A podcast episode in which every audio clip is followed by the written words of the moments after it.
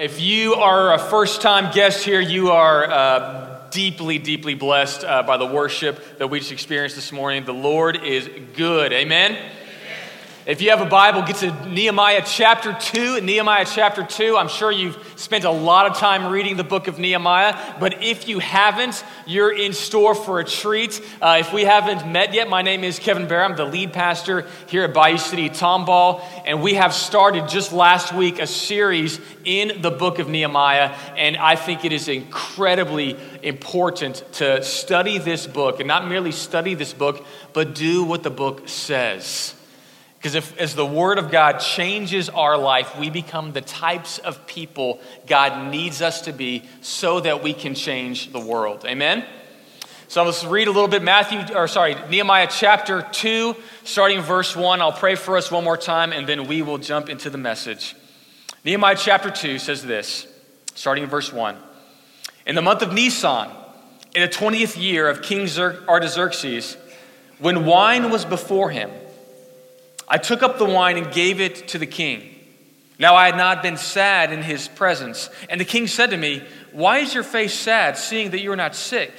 This is nothing but sadness of heart. Then I was much afraid. And I said to the king, Let the king live forever.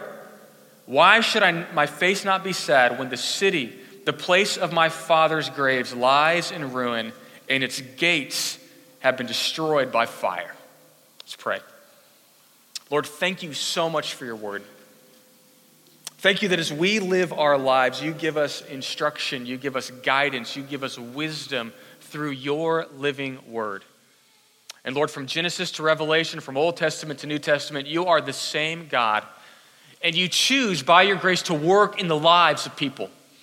So, Lord, I pray that as we open up your word, we study it, that you would be you would be moving in our hearts like you moved in the hearts of Nehemiah and the people of Israel to rebuild a broken place, that you might be glorified and you might be known throughout the world. So, Lord, we open up your word and we pray that you would open our hearts to make us to be the people you need us to be so we can do the things we need to do to honor you in this world. So we ask all of this guide us, lead us. In your name we pray. Amen. Well, uh, when Hillary and I just got married, uh, we had aspirational values, like aspirational vision for what our marriage would be. One of those aspirations was to be a camping couple. And so, as part of our wedding registry, we asked for uh, camping supplies. And so, they gave us backpacks, they gave us uh, backpacking bags, they gave us mats in which to, to use. And, and I won't share the first story of failure, but I'll share the second story of camping failure uh, that has solidified that we are not a camping couple. But we had an aspirational value, we had a plan that we would be a camping couple.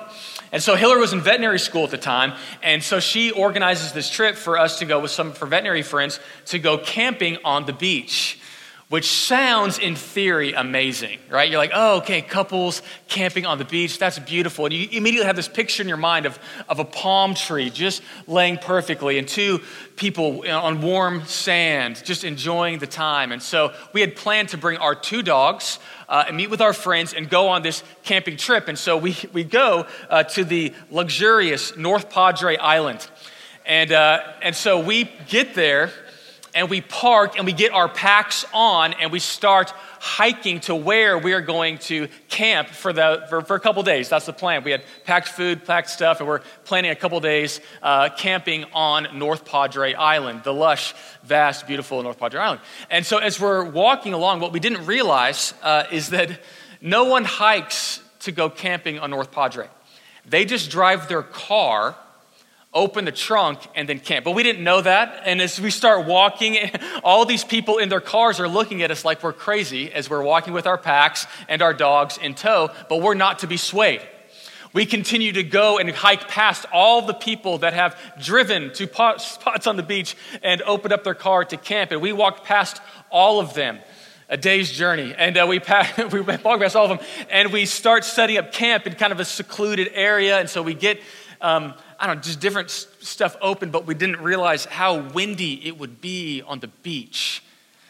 And that sand would get everywhere. I mean, just in places you would never expect sand to get. So even as we're pulling out the tents, we're like, the wind is blowing and the sand is catching. We're, we set up the tent, we get there, and then finally we set everything up, and then, and then we just kind of enjoy some time on the beach for a little bit. It's over spring break, so it's still cold. Uh, and, and so we get down finally to the first night. We made a little fire, we, we get to the first night, and, and we're laying down, and we actually even had a dog tent set up, right? We planned well for this. So we got the dog tent set up over on the side, and we have our two dogs that are going to sleep in the tent. And so we put them in the tent, but there's no way to stake the tent down. So as we're laying in our tent, uh, trying to have like a nice, like quiet little time here, uh, we hear this yelping. And then we look out from the tent and we see this tent rolling down the way. The wind and the dog were just taken off. And, and we're like, that's not right. And, and so we go and we grab it and bring one of the dogs into the tent and leave the other dog in the tent. So maybe, maybe one dog will be all right. Well, he starts yelping again. So we bring him in the tent and we spend the rest of the night with two dogs circling around our head, on top of our heads, on top of our feet in these vast circles around all night. And finally, we get up the next morning we come to, we see our friends there, and they're like, "So how was it for you?" And I was like, uh, um, "Horrendous. I don't, I don't know how to describe. It. Terrible." And uh, and she's like, "Do y'all want to? Do y'all want to go?" And we're like, "Yeah, we're done. We're done." And so we we pack everything up, get breakfast, and start the long defeated journey uh, back away from North Padre Island. That was our adventure. Great plan. Great aspirations or great ideas. A very bad plan. Great vision, bad planning. Good desires with a bad plan actually will just leave you disappointed. And the reason I start there is because that's where we're at in the book of Nehemiah. We looked last week at Nehemiah, and he had a great vision for what he wanted to do with the city of Jerusalem. His heart broke for the things that break God's heart. He sees that the temple is destroyed and the walls have been torn down. He sees that his city, his home city, lay in ruins. When the temple is destroyed, that means that, that the, there's no worship of God. And when the walls are torn down, that means there's no protection for God's city. And the book of Ezra and Nehemiah walk through the process of how to rebuild what is broken. And we saw that uh, Zerubbabel returned and helped rebuild the temple. But there was construction stopped and the city still lay in ruin. And in chapter one, we see that Nehemiah hears that the city still lays in ruin, that the walls are torn down, and there's still difficulty with the people. And so Nehemiah begins the process of praying and seeking what God would do. And we see in chapter one that God prepared a person, a broken person who took responsibility and humbly stepped forward. He had a vision for the reconstruction of the city, a vision for what could happen to this broken place. Well, we all know vision without a good plan will never work. Will Rogers, a comedian and actor, famously said this A vision without a plan is just a hallucination. I love that line. A good vision has to have a good plan. And here's what we're going to see in this next section we're going to see the vision that God gave Nehemiah to, to think through actually had a lot of prayerful preparation in order to move to execution. If God's going to do something great, what he needs is not just great ideas, not great aspirations, but a well thought through plan. And so, what we're going to see in chapter two are, are four movements. The first is prayerful preparation, secondly, faith filled risk, thirdly, honest evaluation, and fourthly, building buy in. And let me just say in passing if you're leading anyone in anything, the steps you need to take are the steps that Nehemiah takes. The Word of God is actually extremely practical. So, if you are leading a business, or you're leading a team, or you're leading your family, these are actually the steps you need to take along that process prayerful preparation, faith filled risk, honest evaluation, and building buy in in the community. And you watch Nehemiah walk through the process of putting his vision into action. And so it begins with this his prayerful preparation. Chapter 2, verse 1 says it this way In the month of Nisan, in the 20th year of the king Artaxerxes, when wine was before him, I took up the wine and gave it to the king. Now I had not been sad in the king's presence. Last week we saw that Nehemiah was cupbearer to the king. The role of a cupbearer was to taste the wine before the king drank. And so the, the cupbearer was a trusted position, but it was not a permanent position. Because if someone was poisoning the king, the cupbearer would do his job, which was take a swig and die, right? And at that moment, he had proximity, but he did not have permanence. And so he was taking this moment to stand before the king, and he had spent four months in prayerful preparation. The month of Chislev, which we saw in chapter 1, to the month of Nisan, where we see in chapter 2, four months have transpired. Four months when he's been praying for the city. Four months when he's been begging God to do something. Four months of prayerful, and what we see, not just praying, but he spent those four months preparing. And here's something that Nehemiah knows that we all need to know. If we fail to plan, then we plan to fail. If we fail to plan, then we, pl- then we should plan to fail. Um, uh, Abraham Lincoln said it this way Give me six hours to chop down a tree, and I will spend the first four sharpening the axe.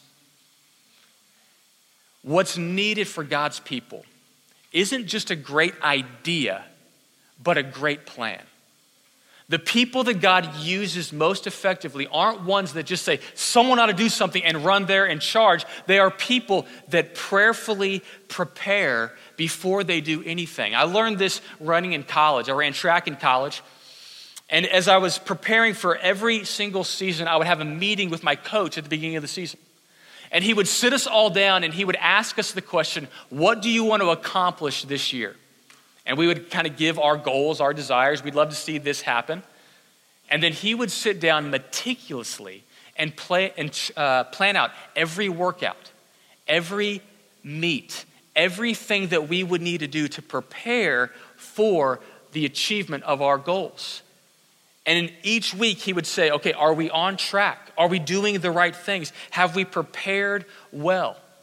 And Nehemiah, in this moment, he is about to stand before the king the most powerful leader in their day and age. This, this king was extremely powerful, and he needed to prepare well before he was going to make the ask. And so sometimes people think that spirituality, spirituality means that you don't, you don't really prepare, you just pray and hope. And sometimes I even hear people say that, like, well, if God's in it, then it will just happen. As if as if God is just waiting for someone to pray the right prayer and then all of a sudden everything's laid out. That's actually not how God works. He asks his people to prayerfully seek him and to think through what it would look like to execute this vision. God blesses people's prayerful plans. And here's the contrast it's not people that just hope that something will happen, and it's not people that pray their way or prepare their way away from God. It's not that I have all of my plans and I hope God blesses them.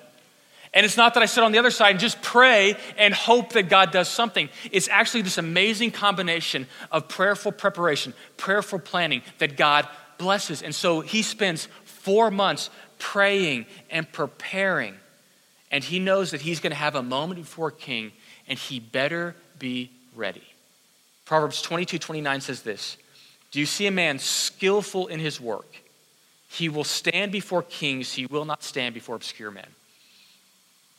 Nehemiah was a man of skillful preparation. And because he was a man of skillful preparation, skillful, skillful prayer, he knew that he was going to be ready when he had his moment before the king. And what's fascinating is I'm going to skip ahead a little bit. You see his plan laid out.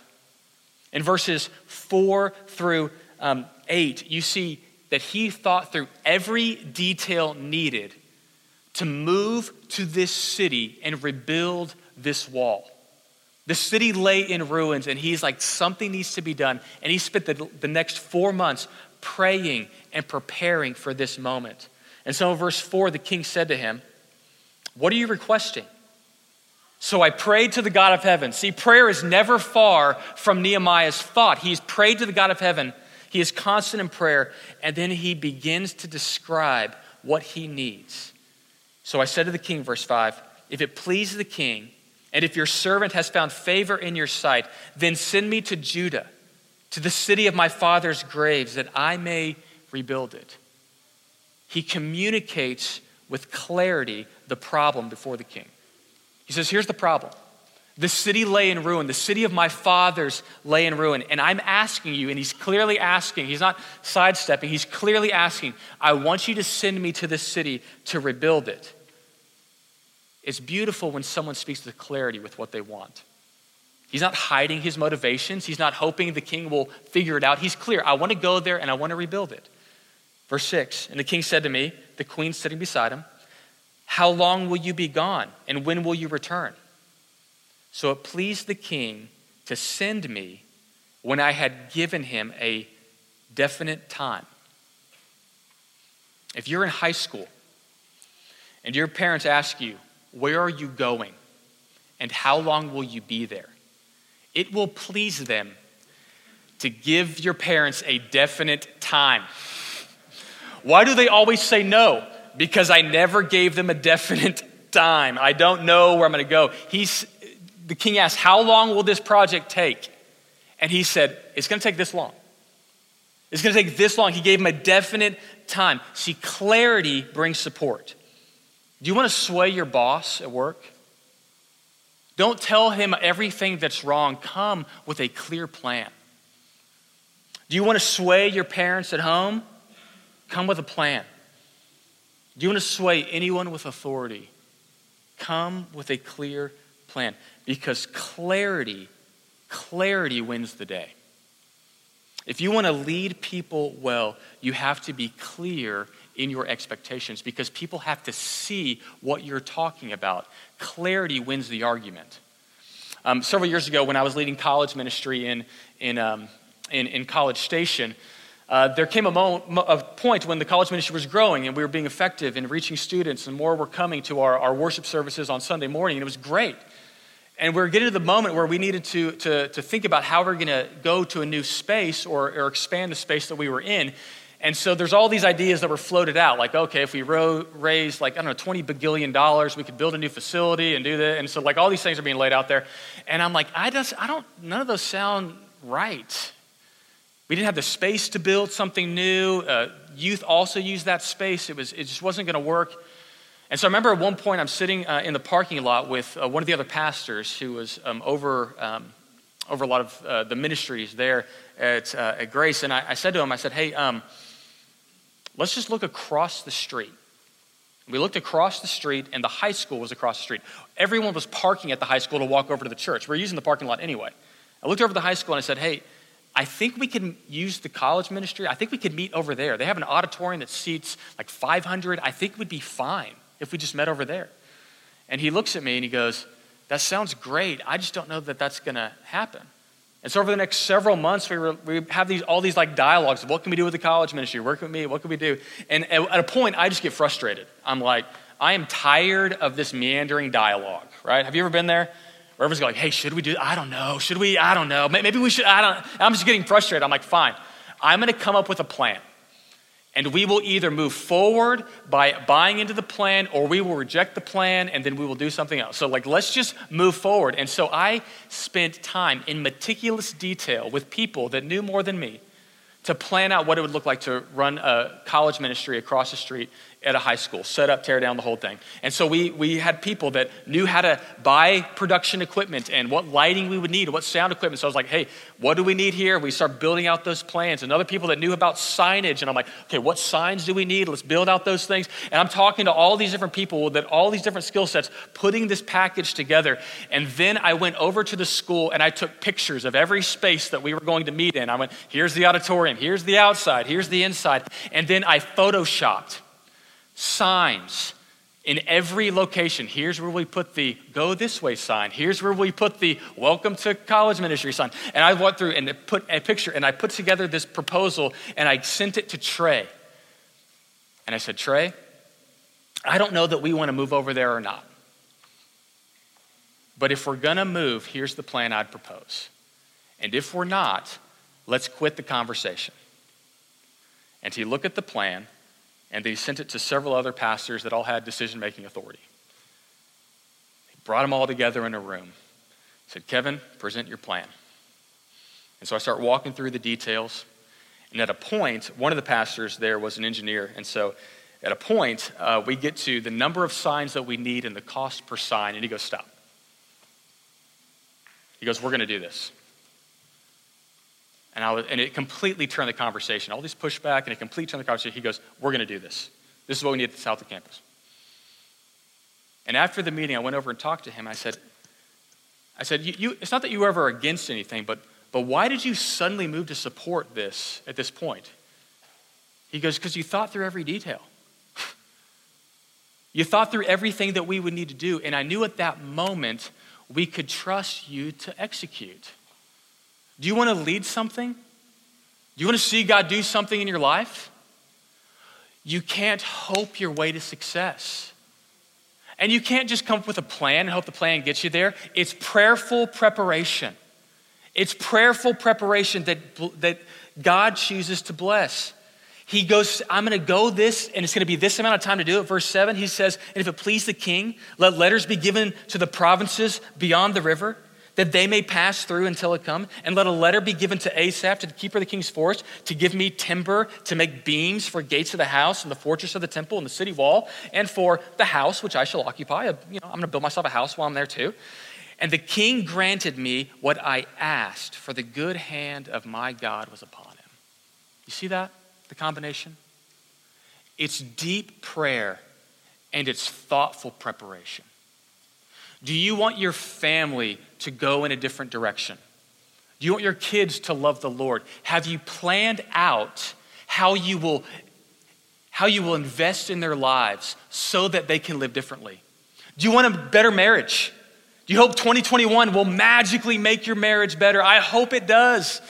If you prayerfully prepare for a better marriage. You want to be able to share your faith? You want to be able to go to that neighbor that doesn't know Jesus and share your faith with that person? I want you to be able to. Have you prayerfully prepared so that you're ready for that conversation? God often waits not just for your prayers, but for your preparation to strongly support. The, the hand of God supports those that start with prayerful preparation. But not only prayerful preparation, you see a second piece to this that he has a faith filled risk. See, everyone that walks with God will face a moment of risk. There will come a moment when your plans, your thoughts for the past four months will be put to the test. And that's what happened with Nehemiah as he prayerfully thought through all of these details. He's got spreadsheets, he's got schematics, he's got all these things laid out, and he has that moment before the king. And, and at that moment, as he stands there, he had never been sad in his presence. And here's what he says in verse 2 The king asks, Why is your face sad, seeing that you're not sick? This is nothing but sadness of heart. Then I was very much afraid. And I said to the king, Let the king live forever there, can't, there always comes a moment in our lives when we, we, we're thinking through this is what we want to do. And that, that moment is a moment of testing. And that moment is a moment of fear. See, it says that Nehemiah never let his emotions show before the king. See, the king, when you stand before the king, you're always happy. And it's likely that there was a party going on. Wine was before the king. So he's serving wine, he's standing before the king, and you're supposed to be happy and joyous before the king. You're not supposed to look sad. He had never let his emotions show. And it seems that Nehemiah was thinking through okay, this might be the moment. And as soon as he let his emotions show a bit, the king picked up on it. And the king asked him, hey, what's going on? What's going on? Why, why are you sad? What's happening? And at that moment, he says, I was very much afraid. See, there comes a moment when preparation meets risk. When your opportunity, when your planning meets reality. And when your planning meets reality, let me tell you what that moment is fear. I remember when I was in seventh grade, I wanted to be in a play. And I had my part. I was a dad in this play. And all throughout the uh, preparations, like all throughout the rehearsals, I was so uh, just like expressive and fun, and bah, I, would, I would just be out there, right? And then a moment came when we, the performance was had, and, and so I have my moment, and I have one short little line that I deliver, and I get up there, and I look at the crowd, and I freeze. And I deliver my little line, and I walk off. A couple years later, I had another moment in a high school speech class. I prepared my talk. I stand before the people, my class of my peers, intimidating like 14, 15 year olds, right? And I totally freeze and I just read. I remember in college ministry, my first time to speak in college ministry, we're leading a trip, uh, college ministry trip down to, to Mexico. And uh, each one of these uh, college seniors would prepare like a little message to give, a little Devo. And I'd prepared my little thing. And we're sitting before I'm about to deliver, and we're all praying. And each guy had delivered its own little thing. And as we're praying, um, it was just so ridiculous. Um, just insight into my heart. It was so ridiculous as we're praying. I'm giving like a 15 minute deal. I'm freaking out. And as I'm sitting there praying, I go, God, you spoke through a donkey, you can speak through me.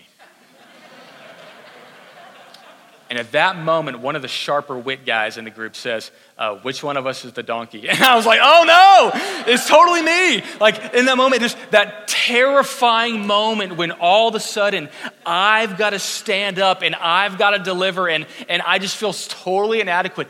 God, in His grace, will make those moments when, when your prayerful preparation meets a faith filled risk. And you've got to step forward. And we want to be a church that is willing to risk. That every Christian would be willing to say, you know what, I'm going to be used. I'm going to pray big prayers. I'm going to expect great things of God, and I'm going to attempt great things for God, says William Carey. But Andy Stanley says this. He says, I think it's safe to assume that most Christians are not attempting anything that requires God's intervention. They're not looking for God to do anything special. They're not aware that they need Him to do anything special. They are trusting that He will step in once they breathe their last breath.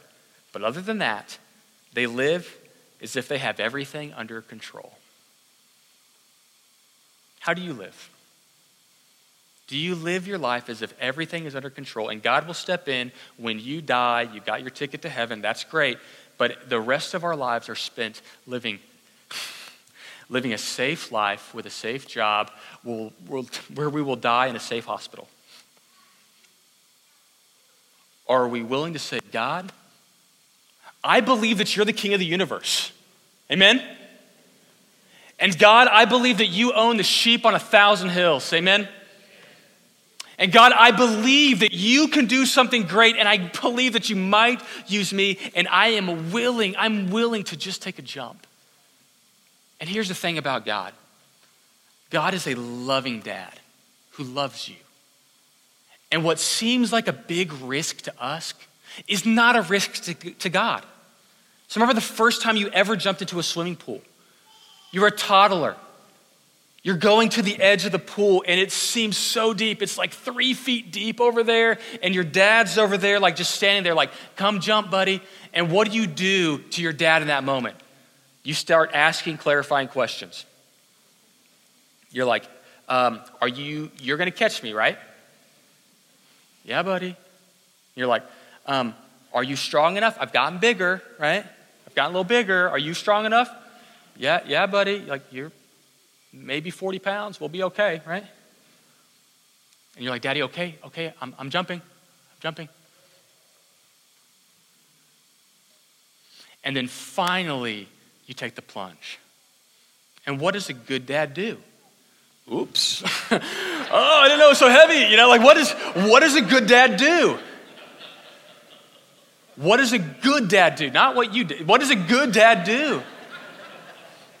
Just kidding. They catch the kid, and the dad celebrates the jump, right? God is a good, loving father. And he puts us in moments of risk. Why? Because then your prayers get passionate, right? Are you going to catch me? It means your dependence grows deep. You're, you're ready for me. You know I'm a little bit heavy. You know I've got kids, family stuff. And it means your focus becomes sharpened. Okay, I'm ready. And oftentimes, God leads you into risk so that you will become passionate, deep, and focused. He lets you risk so that your eyes are fully on Him and you're ready to go. And there's moments in our life, if we want to be used by God, where we prayerfully prepare and we know there's a moment when we have to jump, and God has us. Amen? He's a good God who has us in our risk. And so Nehemiah says, okay, I'm going to make the request. And the king says, yes, go. And then he hits the ground. It's about an 800 mile trip from Susa to Jerusalem. 800 miles of conversation. What am I going to do once I get there? And when he gets to the ground, here's what Nehemiah does he takes an honest evaluation of the circumstances. Verse 9 Then I came to the governors of the province beyond the river and gave them the king's letters. Now the king had sent me with his officers and an army of horsemen. But Sanballat the, the Horonite and Tobiah the Ammonite sir, uh, servant heard this. It displeased them greatly. We're going to talk about, more about them in coming weeks. But he travels to the city. And when he got to the city, verse 11, I went to Jerusalem and was there three days. Then I arose in the night, I and a few men with me, and I told no one what my God had put into my heart to do for Jerusalem. There was no animal with me but the one on which I rode. And I went out by night by the valley gate to the dragon spring and to the dung gate, and I inspected the walls of Jerusalem that were broken down and its gates that had been destroyed by fire. And then I went to the fountain gate and to the king's pool. And there was no room for any animal for me to pass. And then I went by night by the valley and inspected the wall, and I turned back and I entered the valley gate and so returned. And so, what Nehemiah does first is he assesses every detail of the damage. He goes and says, Okay, here's what I've heard. Now, let me go inspect and see everything that's broken down. And he went to every broken gate. He went to every part of the broken wall. He inspected every part of the city. And here's why because he had a plan 800 miles away. He was not on the ground, and he needed to go to every spot on the ground and look around and say, Where's the broken pieces? Where, what are things actually like? Let me meet the people. Let me hear from them. Let me understand everything that's going on around this section. He wanted to see every detail before he came up with his plan. And this is a lesson I've had to learn in my life. Sometimes people will come to me with a question, like, like my wife or a friend, and say, like, hey, um, hey, what would you do in this situation? And then I just like espouse eloquently, oh, here's what I would do. Blah, blah, blah, blah. And they look at me, uh huh, uh huh, uh huh. And they say, I've tried all of that. And I'm like, oh, you do this and that and that and that. And they look at me, uh huh, uh huh, uh huh, uh huh. None of it worked. And I'm like, oh, I should have asked more questions than I supplied answers. I should have assessed the damage properly, asked more questions, than I supplied answers. And that's what Nehemiah did. He didn't come with a grand vision of what he was going to do. He says, I'm going to look at every detail. And it says, verse 16, this is very wise. And I had not, and the officials did not know where I had gone or what I was doing. And I had not yet told the Jews and the priests and the nobles and the officials and the residents the work that I had planned to do. He says, I took my time and I didn't come with a grand vision of everything that I was going to do. I took prayerful consideration. I walked the city and saw what was wrong before I would announce what I would do. That's, that's wisdom, an honest evaluation of the circumstances. So many people, let's get real practical. So many people have asked me as I've come to Bayou City, Kevin, what do you plan to do here? What's your vision for this place? And um, gently, I've sidestepped every one of those asks. And if you've had conversations with me and you're like, what do you want to do? And I've been like, that's a great question. I'm praying about it. And I am praying about it. And it's not because I don't have an idea, It's because I don't want to offer solutions to false problems. Amen? I don't want to offer ideas without knowing the people. I don't want to cast a vision that's maybe already happening in certain pockets. I want to actually see what's going on. And so, what I've done intentionally, just so you know what your pastor's doing, I'm taking a lot of coffee dates because I want to hear your story and I want to hear what you're dealing with in this city. And I want to know you. And I want to assess the damage before we move forward with a plan. And so, over the past several months, I got here in, um, in July 1 was my start date. And the church wasn't meeting, okay? So, just, it was awkward. And then we started meeting, and it was just pockets of people that were comfortable coming back and not coming back. And so, there's a lot of questions that I was asking. I was like, well, who's here? Who is Bayou City Tomball? Who are the people? And so I've tried to prayerfully meet as many people as possible, know their stories, know their relationships, develop better relationships with the community. And, and then, a couple months ago, right before Christmas break, we had a vision night. And the purpose of the vision night was simply this here's what we want to start to do at Bayou City Tomball. And it wasn't amazing. And the reason is this every church has the same mission. We have one king and he's called his play.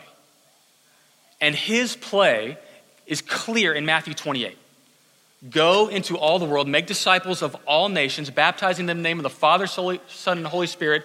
Teach them to obey everything that I've commanded you, and lo, I am with you any, all the way to the end of the age. Every church has the same play called. The question is, how are we going to run that play here? How are our people going to do Matthew 28 here. And so I know that God has called me to make disciples of all people and all nations. And I know He's called me to do that here. The question is, how is God going to lead us to do that here?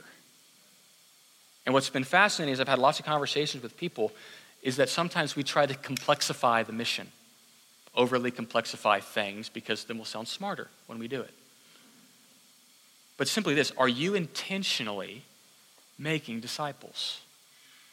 Are you obeying the command of God that He gave to us? And so, how do we do that? Well, the first is this Am I a growing disciple of Jesus Christ?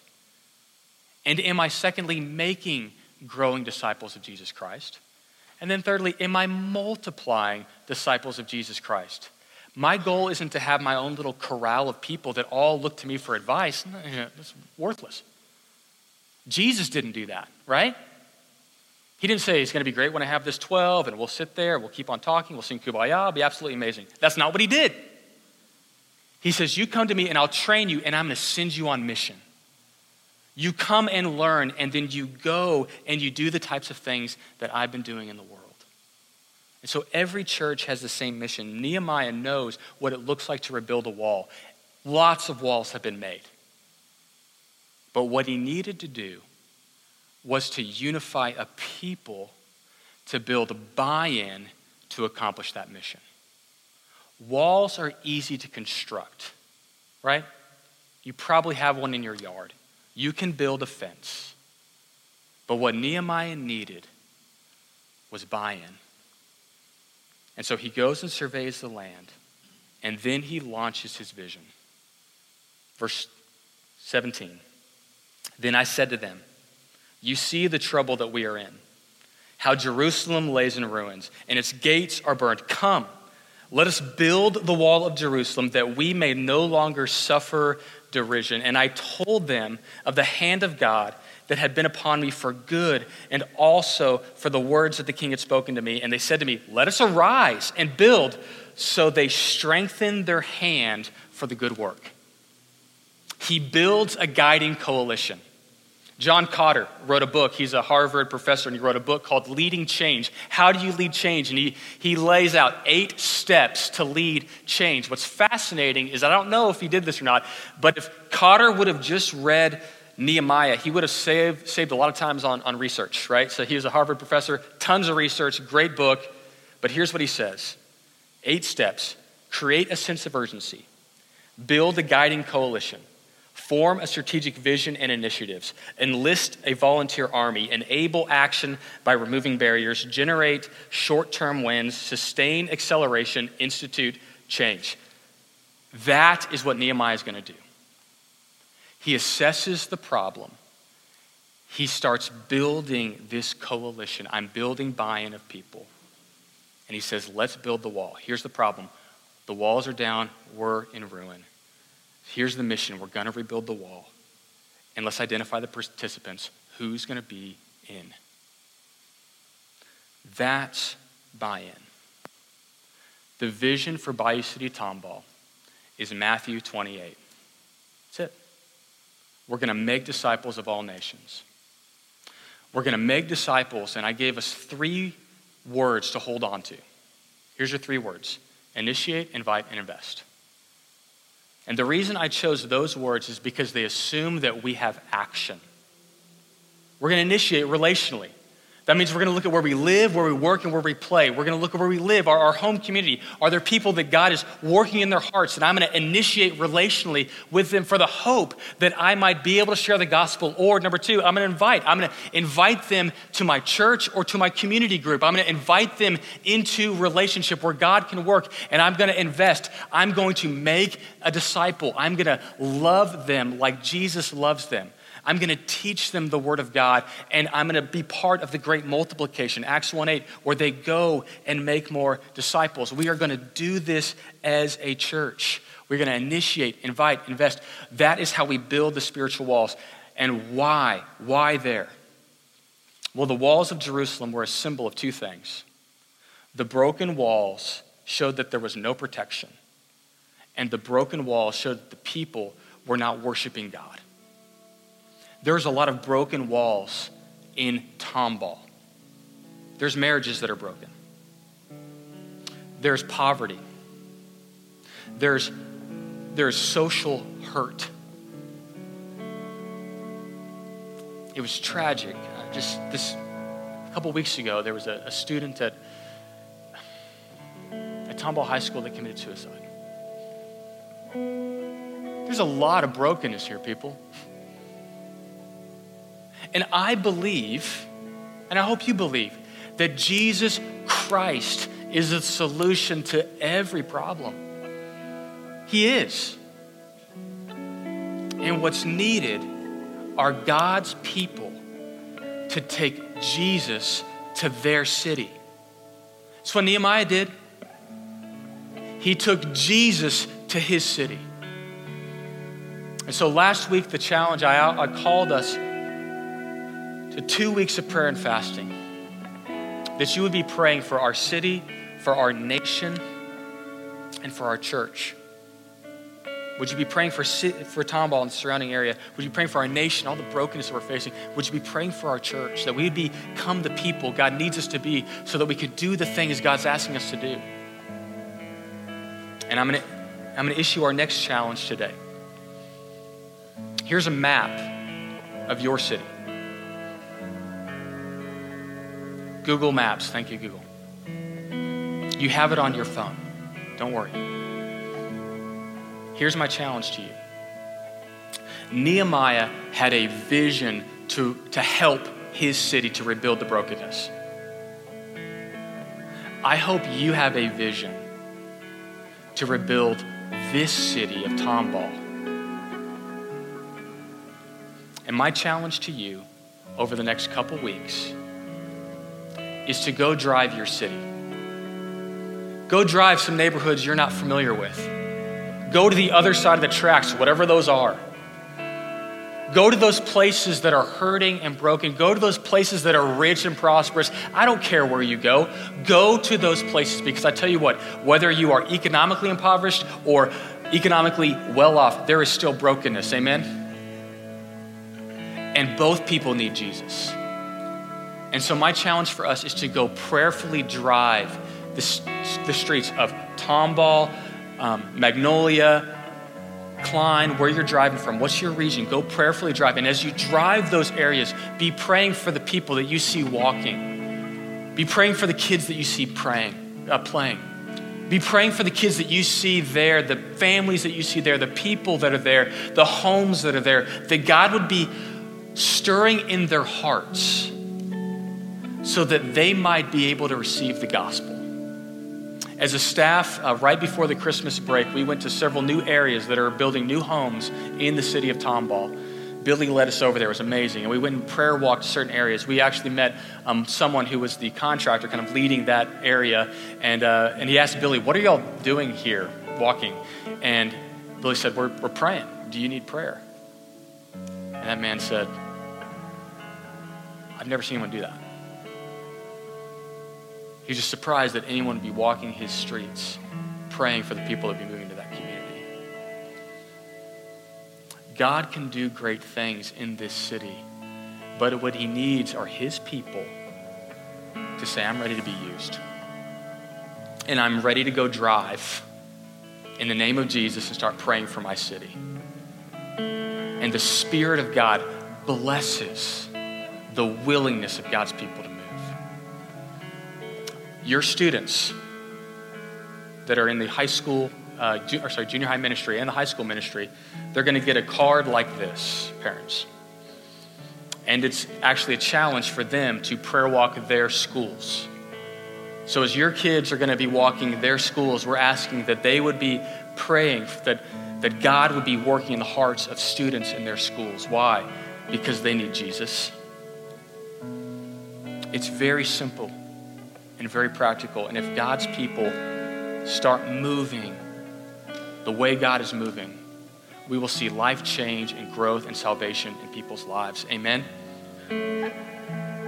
I'm so excited to see what God's going to do at Bayou City Tomball. And as we join together, God will do great things in our midst. And it's not because we have a great plan, it's because we have a great God. Amen. Would you pray with me? Lord, thank you. Thank you, thank you, thank you that you called us to be your people. And thank you, thank you, thank you that you have a heart for this city that's bigger than our heart. You know the brokenness in our city. You know the brokenness of each family. You know the brokenness of each um, community. Lord, there are people that are dealing with major mental um, health struggles. And Lord, help us to be the people of God that reach into their lives. There are people that are dealing with major financial struggles. Help us to be the people that move lovingly into their lives. There are people that are dealing with all sorts of issues. And Jesus, you are the answer.